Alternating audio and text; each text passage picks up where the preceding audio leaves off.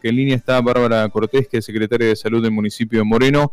Se vieron unas jornadas eh, muy interesantes que tienen que ver con la, vacunación y queremos consultarla. Bárbara, gracias por atendernos. Buen día. Aquí estamos en la mesa eh, nuestro compañero Matías Alcaraz, Rodrigo Pozo y Carlos, quien te saluda. Buen día, ¿cómo están?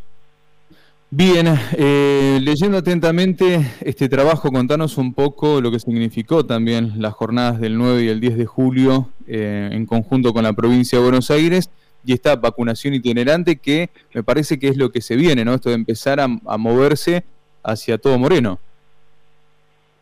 Sí, bueno, las jornadas del 9 y 10 fueron jornadas muy interesantes, a las que Moreno le pudimos sumar cuatro puntos de vacunación más de, COVID, de los puntos ya establecidos, se sumaron puntos eh, dentro de, barrios, algunos barrios con mucha densidad poblacional, otros barrios alejados de los puntos de vacunación COVID, con la idea de poder generar accesibilidad a la vacuna para las personas que no habían podido inscribirse o para las personas que se habían podido inscribir pero que todavía no habían no les había llegado el turno, siempre respetando la, definición que hasta el momento eran los mayores de 40 años de manera espontánea, sin ningún tipo de justificación, y las personas a partir de los 18 años que presentaran algún factor de riesgo. ¿Dónde, Bárbara, dónde estuvieron ubicados? ¿En qué zona de Moreno? Estuvieron ubicados los puntos, uno en la Plaza de Álvarez, otro en el barrio de Casasco, en Moreno Sur, en la Casa Joven, eh, otro estuvo ubicado en la zona de La Reja, en el predio del Sachay, y el último estuvo en Trujuy, dentro de Catonas, eh, en el jardín Mi Granjita. Eh, bueno, y me imagino la, gente cuando vio el operativo, digo, empezó a acercarse, ¿cómo, ¿cómo hicieron para convocar a los vecinos? Obviamente habrá un trabajo, hubo un trabajo territorial, pero digo, la cara de la gente, ¿no? Esta experiencia de vinieron al barrio, la otra vez le, consultaba a una persona, le digo, ¿te vas a vacunar? Y estaba con duda y dice, cuando estén más cerca, esto es estar más cerca. Totalmente, la verdad que es súper interesante, es, eh, por supuesto que hubo una fuerte, si bien fue algo que se definió eh, muy cercano a la fecha, fue una campaña de difusión previa y después hubo compañeros y compañeras que realizaron un fuerte eh, recorrido casa por casa en el que fueron conversando con las personas, que fueron también sacando las dudas, hay muchas muchos mitos, muchas cosas que se dicen de las vacunas y a lo mejor en el cara a cara esto se, pueden despejar esas dudas, eso es muy importante eh, y eso también se ve reflejado en que si bien el primer día fueron jornadas exitosas eh, en el que se vacunó mucha gente, el segundo día prácticamente triplicamos los números del primer día. Eh, por ejemplo, habíamos tenido entre más o menos en Álvarez y Moreno Sur, tuvimos un promedio de 160 vacunados en cada posta el primer día, tuvimos eh, un poquito menos de 100 en el Satsai y 400, 500 perdón, dosis se dieron en, en Catonas, en el barrio de Catonas, y el segundo día en Catonas se vacunaron más de 1.100 personas, en en el sur 400 personas, lo mismo que en Álvarez, muy cerquita de ese número en la zona del Chachay. Así que esto, la verdad que como decías vos, es una estrategia muy interesante para acercar las vacunas eh, a los barrios, las personas que, tienen dificultades para, para tener acceso a Internet para inscribirse, que si bien también es muy importante el despliegue territorial que se hace para eso, también es real que si una persona no tiene ningún dispositivo, como gente que viven en, situaciones de calle, que fueron personas que se acercaron también eh, estos días, el viernes y el sábado, la verdad que, fueron muy fructíferas y también muy gratificantes para los que pudimos ser parte. Bárbara, ¿cómo te va? Buen día. Rodrigo Pozo te saluda, mucho gusto. Buen día, Rodrigo. hay distintos eh, puntos que eh, están para ayudar a los vecinos y vecinas. Eh, quería saber cómo se ha desarrollado esta experiencia, por ejemplo, el asistente virtual de salud, el operativo Detectar, estas eh, jornadas de, testeo y, demás. ¿Cómo han eh, leído o qué resultados tienen a esta altura del año? Vos me decís de las diferentes estrategias que tuvimos para, para enfrentar al COVID. Bueno, la verdad que... las jornadas eh, tanto las jornadas como, por ejemplo, el, asistente virtual de salud, que en esta época de, de, tener el, celular constantemente y utilizarlo como una herramienta vital para, el caso de hacer consultas de salud y estar atentos a los resultados. ¿Cómo fueron estas dos experiencias? Bueno, la estrategia del chatbot, del chatbot, perdón, del DAI Salud fue una estrategia para nosotros eh, muy importante. Nos parece que los resultados son muy positivos. Eh, tenemos un alto uso de, las personas respecto de las consultas y también de la devolución de el pedido de la devolución de resultados de isopados, eh, también de las respuestas del automonitoreo para las personas eh, jóvenes y sin factores de riesgo. Eh, la verdad que, es algo muy importante que pudimos agregarle tecnología y eficiencia al trabajo de vigilancia epidemiológica que veníamos haciendo. Con respecto a las jornadas territoriales de, diagnóstico precoz, pudimos sumarle en los últimos meses el testeo por, prueba de antígenos, que son esas pruebas que son los resultados que se dan en el día, el test rápido. Eso también es muy importante que las personas se testean y a los 15 minutos ya tienen el resultado. Eh, si bien, eh, por suerte, los operativos se siguen sosteniendo, merma la cantidad de personas que llegan a consultar, eh, pero el número, tenemos un número importante de testeos en cada uno de esos operativos y también un buen indicador es que está bajando el número de positividad. El porcentaje de positivos del total de los hisopados que se están haciendo, tanto en los operativos territoriales, las jornadas territoriales, como en las unidades sanitarias que se hisopan, que está alrededor del 20%, a veces un poquito menos, y eso es muy importante. Nosotros, si bien lo, lo esperable o lo óptimo sería un testeo una positividad cercana al 10, es algo que, nunca tuvimos y que hemos llegado a tener arriba del 50% de positividad. Entonces, esto es muy mm. importante.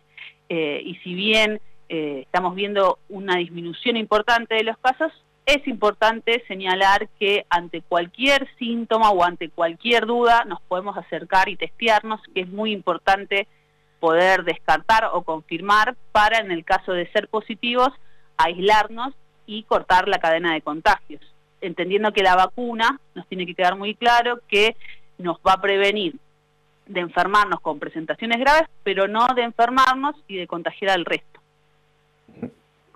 Y sobre el, comportamiento de la comunidad, eh, ¿notás que hay un mayor compromiso? Eh, uno cuando tiene que salir eh, tanto a comprar o por ahí en las épocas de cobro que hay que ir al cajero, eh, ¿Notás que hay un mayor compromiso en el uso del tapabocas o de todos los, métodos para, por ejemplo, el alcohol y gel y demás? ¿Notás un, mejor compromiso comparado con el año pasado?